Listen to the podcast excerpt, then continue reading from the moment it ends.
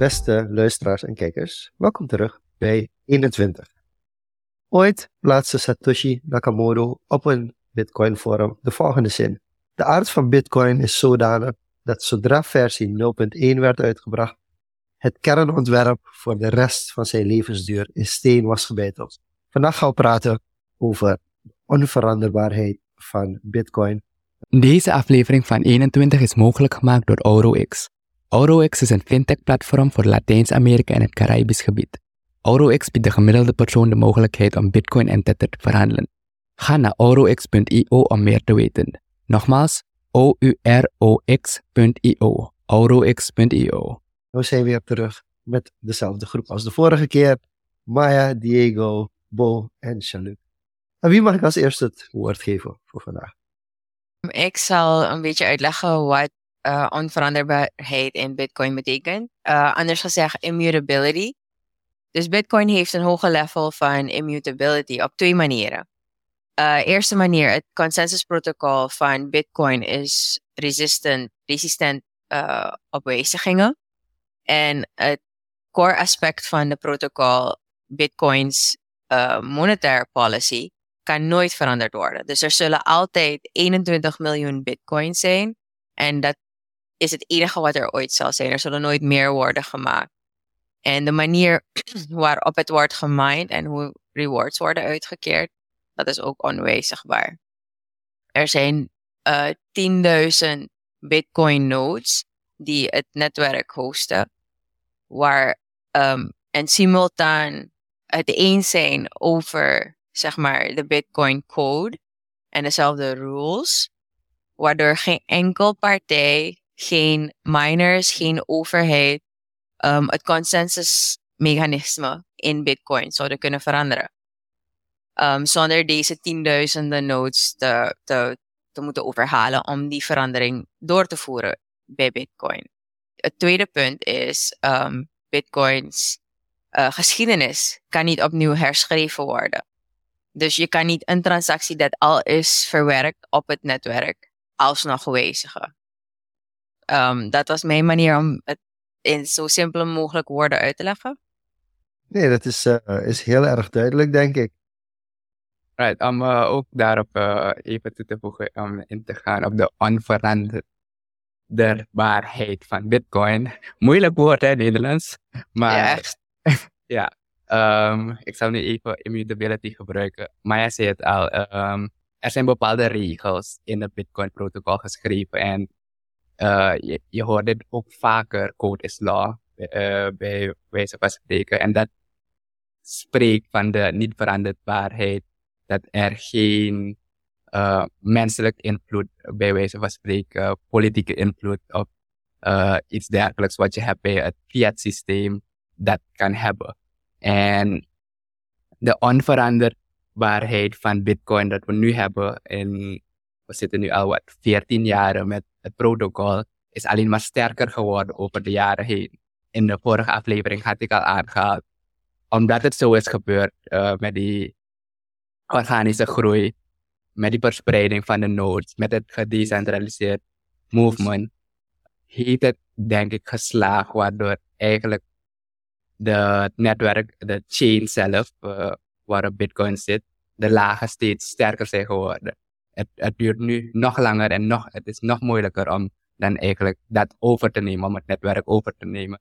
In het begin zou het nog makkelijk zijn om tenminste 51% van het netwerk over te nemen, om dan te bepalen wat de richting zou zijn. Maar omdat het netwerk nu zo verspreid is geraakt, is dat nog moeilijker geworden. En dat maakt het eigenlijk de, het sterkte van Bitcoin, dat onveranderbaar, oh my god, is zo moeilijk woord, immutable is. Ja, onveranderbaar, onveranderbaar. Laten we het, laten het gewoon, uh, gewoon daarop, gewoon daarop. Oké, het is onveranderbaar. Dus het is eigenlijk wat jullie al hebben uitgelegd tot nu toe. Er zit een stukje technologie bij en er zit een stukje controle. De technologie zegt van, hey, als er een transactie van ene plek naar de andere plek wordt gedaan, dan als die transactie is geweest, moet hij goedgekeurd worden. En wanneer hij goedgekeurd is, kan iemand niet in het systeem gaan om veranderen, vervolgens nog proberen om het te veranderen. En als we gewoon kijken naar normale transacties, en dan ga ik even zowel transacties financieel als transacties als een gesprek hebben. Bij transacties financieel zijn het voornamelijk twee banken bijvoorbeeld, of twee partijen. En dan zegt die ene partij het is goed en die andere partij is goed en er is geen derde persoon bij. Hetzelfde bij dit gesprek.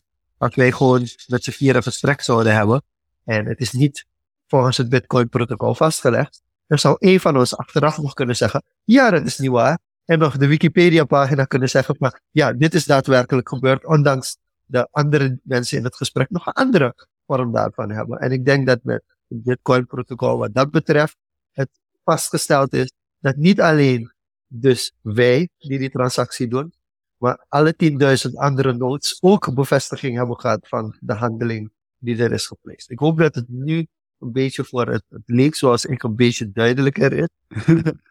Misschien dat we daar nog uh, een voorbeeld kunnen aanhalen van, van hoe die onveranderbaarheid uh, in elkaar zit. Ik, uh, ik, ik vind het wel interessant om even te kijken naar de situatie waar we nu in zitten. Hè. Wij, wij zijn een initiatief gestart dat heet 21. Dat heeft ook een bepaald protocol meegekregen. Um, hey, het moet hierover gaan. Deze lijn kunnen we uh, binnen hanteren. Um, en, en dat is natuurlijk eigenlijk de regels die we met z'n allen hebben besloten. Zo moet het zijn. En dat kunnen we ook vastleggen in het systeem. En wat dan volgens de code vastgelegd worden, dat kan je hardcoden. Dus er zijn dus laagjes die kunnen nooit veranderd worden, zoals Maya aan heeft gegeven. Maar we kunnen ook kijken naar van oké, wat is dan zeg maar die uh, veranderbare schil? Want volgens consensus, we zeggen wel allemaal, ja, we staan open tot verbetering, innovatie, uh, het ontwikkelen van, van, van het protocol. Dus we kunnen wel weer dan met die ondersteuning van die, van die peer-to-peer netwerken, hè, want we hebben overal nood staan, die worden beheerd door mensen. Mensen zeggen, oké, deze informatie, dat is wel denk ik interessant van deze, deze veiligheidsvorm, zeg maar. Uh, het, is, het is onveranderbaar, maar waardoor is het nou onveranderbaar? Nou, we hebben overal nood staan en al die nodes die krijgen dezelfde informatie toegespeeld. Dat wordt overal naartoe gekopieerd. En aan de hand van die informatie zorgen wij ervoor dat dat dan gewaarborgd blijft. Want iedereen zegt, nou oké, deze verandering, die uh, geven we door, doorgang. En jullie moeten hem vooral verbeteren als ik het verkeerd zeg of iets verkeerd raak. Trigger warnings. Um, dan, dan, dan kunnen we zeggen, oké, okay, hey, uh, dit stukje, dat komt niet overeen met uh, de 60% van het netwerk. Dus er, er klopt hier iets niet. Dus dan laten we die transactie niet doorgaan. En dat, dat stukje van, van immutability en uh, de blokjes achter elkaar en het decentrale, dat, dat, dat zorgt ervoor dat het, dat het netwerk heel sterk blijft. Ja, iemand iets daarop toe te voegen? Is het een soort van goed voorbeeld? Iets, iets, iets meer body? Ja, ik denk, ik denk dat het wel een goed voorbeeld is. Ik denk, ik, ik denk wat misschien wel interessant is voor, voor, de, voor de mensen die, die meeluisteren, is van oké, okay, maar wat gebeurt er dan als een van die blokken het niet goedkeurt? Ja. Omdat er een, een foutieve handeling is, is geweest. Wat, wat gebeurt er dan in zo'n geval? Maar stel nou dat die 10.000 nodes en plotseling pop. En er is een authenticatie van, hey, dit is niet, uh, dit is geen valide transactie. Wat, wat gebeurt er dan? En ik denk dat het beste voorbeeld is van, ja, je wil bitcoin overmaken van één wallet naar een andere wallet. En die wallet naar waar het overgemaakt wordt, is geen, geen valide bitcoin wallet. Hoe, hoe, hoe, moeten we dat dan zien? Even nou, voordat je daarop ingaat, Maya, om te verduidelijken voor de mensen die leeg zijn, is het een vast aantal nodes of uh, verandert het aantal nodes uh, over tijd? Kunnen mensen aansluiten aan het netwerk en uit het netwerk gaan? Hoe werkt dat? Ja, ja, ja. Um, dus je kan, je kan, anyone can run a, run a node. Je zou overal op de wereld nodes kunnen opzetten en die zouden erbij kunnen komen, eraf kunnen gaan. Maar het netwerk blijft gewoon in stand. En de functionaliteit. node ondersteunt het netwerk door zeg maar die data te verifiëren. En is dat dan ook gelijk de miner? Je hebt ook miners. Je hebt miners en nodes. Twee verschillende, twee compleet verschillende dingen. Immutability bijvoorbeeld wordt ondersteund door Bitcoin's SHH-256 um, functie, de algoritme. Een hash dat, wanneer een miner een hash zoekt en ze vinden die hash, of ze, ze zoeken naar een hash. Stel bijvoorbeeld je bent in uh, blok 10 en er is een hash in blok 9 verwerkt. Die wordt dan ook weer geplaatst in blok 10. Weet je, dus het is verifieerbaar. Um, dus als je een verkeerd een foute transactie krijgt. Um, en vooral van het sturen naar een verkeerde wallet, dat is ook iets waar, waar je heel voorzichtig mee moet zijn. Want als je bitcoin stuurt naar een verkeerde wallet, dan it's just lost. Um, dus je moet wel zeker zijn dat je het naar het juiste wallet stuurt. Maar als een transactie bijvoorbeeld geverifieerd wordt en het klopt niet met de rest van de nodes in een blok, dan wordt die blok niet toegevoegd aan het netwerk. Dus alle andere blocks worden dan wel toegevoegd die het eens zijn over de transacties die zij verwerkt of de hashes die zij verwerkt in het previous block. Ik weet niet als ik het goed of makkelijk heb uitgelegd. Ja, wat, Ik, ik ga een poging, ik, interessanter. ik Diego, ga go een poging doen om het ehm, met de analogie te doen. En goed punt dat je ook daar aanhaalde, ga ik even snel daarop in. Dat als je een transactie doet naar een verkeerd adres of naar iemand stuurt, voorzichtig daarmee, want dit is niet als een bank dat iemand eh, kan interveneren om dat terug te draaien. Als dat is gebeurd, of, of je moet zeker de persoon toevallig kennen en de persoon moet willing zijn die, dat terug te sturen, maar als het een random adres is, je kan het groeten, of als het een verkeerd adres is, je kan je BTC. Maar om die analogie over de blokken en het um, reward systeem te doen, en ik denk het, de term minen gepa gepast gaat met het minen van goud. Als we kijken naar historisch gezien van hoe eigenlijk goud in circulatie kwam, ja, de goudminers. En iedereen werkt hard eraan en uiteindelijk vindt iemand een, een, een blokje goud en die, die wordt dan uh, gewaardeerd. Dat wordt dan eigenlijk gezien als, hey, dat is dat blok. Persoon X, in dit geval uh, miner X, heeft uh, de blok gevonden, heeft de oplossing gehad in het verifiëren. Dus dat wordt dan in het systeem gezet. Dus zo wordt dan ook deze miner beloond die het hij heeft gevonden. Wat er nou moet gebeuren, alle andere miners uh, in de main moeten dan op de hoogte zijn van hey, deze persoon is de laatste persoon die dat goudblok heeft gevonden. En dat is dan eigenlijk in het register van uh, de, de main eigenlijk geschreven. En ja. zodoende als er weer een nieuwe goudblokje wordt gevonden, wordt dat dan daarop toegevoegd. En zo kan men zien van wat de volgorde is van de miners die dat hebben gevonden en wat is geverifieerd. Als iemand nou een ander soort edelmetaal had gevonden dat geen goud is, dat is een verkeerde transactie. Dus dat wordt dan niet geaccepteerd uh, door het hele netwerk. Dus ze gaan gewoon lekker door met het normaal menen van goud zoeken. Als dat een stuk, beter een werkt. stukje van die immutability, uh, Diego, is toch ook het stukje. Um, we hebben een, een, we leggen een wallet aan. Um, weet je, Bitcoin is eigenlijk iets heel abstracts. Het is vooral lijnen code hè, die dingen registreren. Dat wordt dus opgehaald, er wordt geverifieerd, je wordt ervoor beloond. Um, dat is even heel erg platgeslagen het verhaal. Op, op het moment dat ik dus een, uh, een wallet aanmaak, eh, dan leg ik eigenlijk een reeks woorden vast die dan ook weer mijn uh, reeks. Dat, dat is eigenlijk wat ik bezit. Dat, dat is wat ik probeer te zeggen. Het enige wat ik bezit is, is die wallet. Dat, die twaalf woorden die dan mijn uh, recovery phrase zijn, zeg maar. Dat is, dat is het enige. Dus als ik over immutable praat, niemand weet um, wat die code is. Het is helemaal van mij. En er is niemand anders die mijn, mijn bank kan hebben. Of bezitten. Of kan inzien. Ze kunnen hem wel inzien op het, op, op het netwerk. Maar ze hebben wel, zeg maar, die, die ene string aan woorden nodig. Om, om ook die kluis te openen. Maar ik ben de enige die die heeft. Dus er is niemand in de hele wereld. Als ik die twaalf woorden onthoud. Um, die zeg maar daarmee aan de haal kan. Dat is ook wel ik weet niet of dat een goede, goede uitleg is van immutability, maar ja, het is wel echt van mij. Net zoals dat als ik een, kind ter wereld breng, dan is dat mijn kind. Iedereen is het erover eens dat het mijn kind is. Bert Slachter die legde dat laatst uit op een uh, evenement waar ik was. En ik dacht bij mezelf, ja, dat is, dat is wel echt de kern van het verhaal. Je kan gewoon grenzeloos, uh, kan je met jouw jouw wallet of die twaalf reeks woorden kan je overal betalen. Je, je hoeft je nergens aan verbonden te voelen. Um, iemand iets daarop toe te voegen? Het, is heel mooi dat je het zo zegt. Want ik, ik denk van de, voor, voor de mensen die een beetje de geschiedenis van het internet kennen.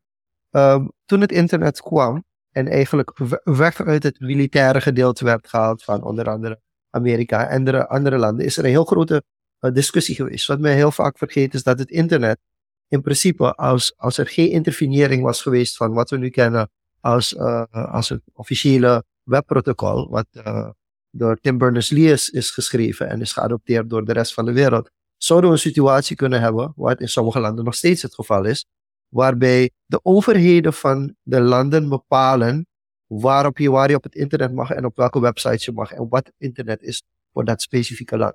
Dankzij dus het webprotocol wat er toen de tijd is geschreven en publiekelijk vrij is gemaakt, is het dus mogelijk dat alle landen van de wereld via een standaard protocol met dezelfde type code websites kunnen bouwen waar eigenlijk iedereen met uitzondering van een paar landen iedereen ook op kan komen. Eigenlijk is uh, Bitcoin het vervolg of een geavanceerde versie van die gedecentraliseerde gedachte van nee, een overheid of één instantie mag niet voor de rest bepalen wat de, wat de status quo is. Het wordt gede gedecentraliseerd bepaald.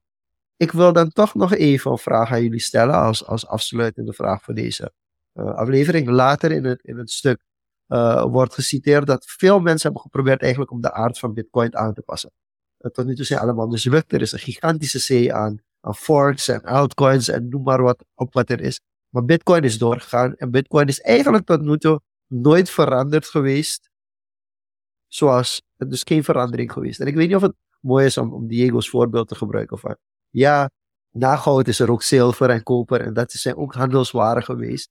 Maar in principe wordt er gesproken over het, het natuurkundig of wiskundig principe van Bitcoin is nooit veranderd en zal ook nooit veranderen. En we hebben gelachen over het woord honey badger, maar misschien moeten we toch even uitleggen wat de Bitcoin honey badger is. Maar ik wil toch jullie gedachten horen over hoe heeft Bitcoin en die structuur die we net hebben besproken invloed gehad en waarom kan het niet gekopieerd worden? Of wat is de reden dat we er extra bewust van moeten zijn dat we niet zomaar kunnen zeggen, ja, het is de nieuwe Bitcoin. Mag ik hem eventjes uh, starten? Ik vond het wel grappig. Ik zat, ik zat 21 uh, op, opnieuw een beetje door te nemen. En toen dacht ik, hey, wel interessant. Dat ze verwijzen daar op een gegeven moment naar, oké, als alles stopt in de wereld uh, en we hebben nog steeds computing power, dus een nucleaire oorlog is geweest, alles erop en eraan, dan blijft Bitcoin bestaan. En, en tegelijkertijd zeggen ze, ja, maar Bitcoin bestaat eigenlijk niet. Want het is eigenlijk een overzicht van wat er ooit allemaal uh, geclaimd is. En, en dat vond ik, vond ik echt heel interessant. Want als, als we het hebben over badgers en uh, nucleaire rampen, dan denk ik ook gelijk aan Rotterdam en aan oorlog en kakkelakken. Uh, want Rotterdammer wordt over het algemeen een kakkelak genoemd. Ik wilde dat gewoon eventjes nog met jullie delen. Ik denk, nou, als het ja, omdat ze alles overleven, hè? Dat is, overleeft alles. Bitcoin overleeft alles. Um, en, en, en misschien is dat met Rotterdam, Feyenoord en dat soort zaken ook wel zo. Ik wilde er geen politiek spelletje van maken, maar ja, ik wilde dat toch even met jullie delen. Dat was even mijn visie daarop. Kijk, er, er, in het verleden hebben velen geprobeerd om, om een 51% attack te doen op het netwerk. Dat, zo zou je het netwerk kunnen overnemen als je genoeg resources had en computing power toen. En er is inderdaad toen een hard fork geweest. Bitcoin Cash is um, toen tot stand gekomen door Roger Ver. Zelfs met de resources die ze hadden toen, um, het, hoeveelheid mensen, het, het toch wel een significant amount of people backing him. Um, zelfs toen heeft hij het netwerk niet kunnen overnemen. Uiteindelijk beslist de markt nog steeds welke Bitcoin protocol de echte Bitcoin is. En volgens mij nog geen, ik, als ik me goed kan herinneren, geen uren daarna kon je zien dat de prijs van, van Bitcoin omhoog ging en die van, van Bitcoin Cash significant omlaag. Um, want wanneer je een, een hard fork doet, dan krijg je de, dezelfde amount of, ja, of Bitcoin, zeg maar, en dan in Bitcoin Cash op het andere protocol. En mensen begonnen toen dus Bitcoin Cash te verkopen en Bitcoin weer te kopen.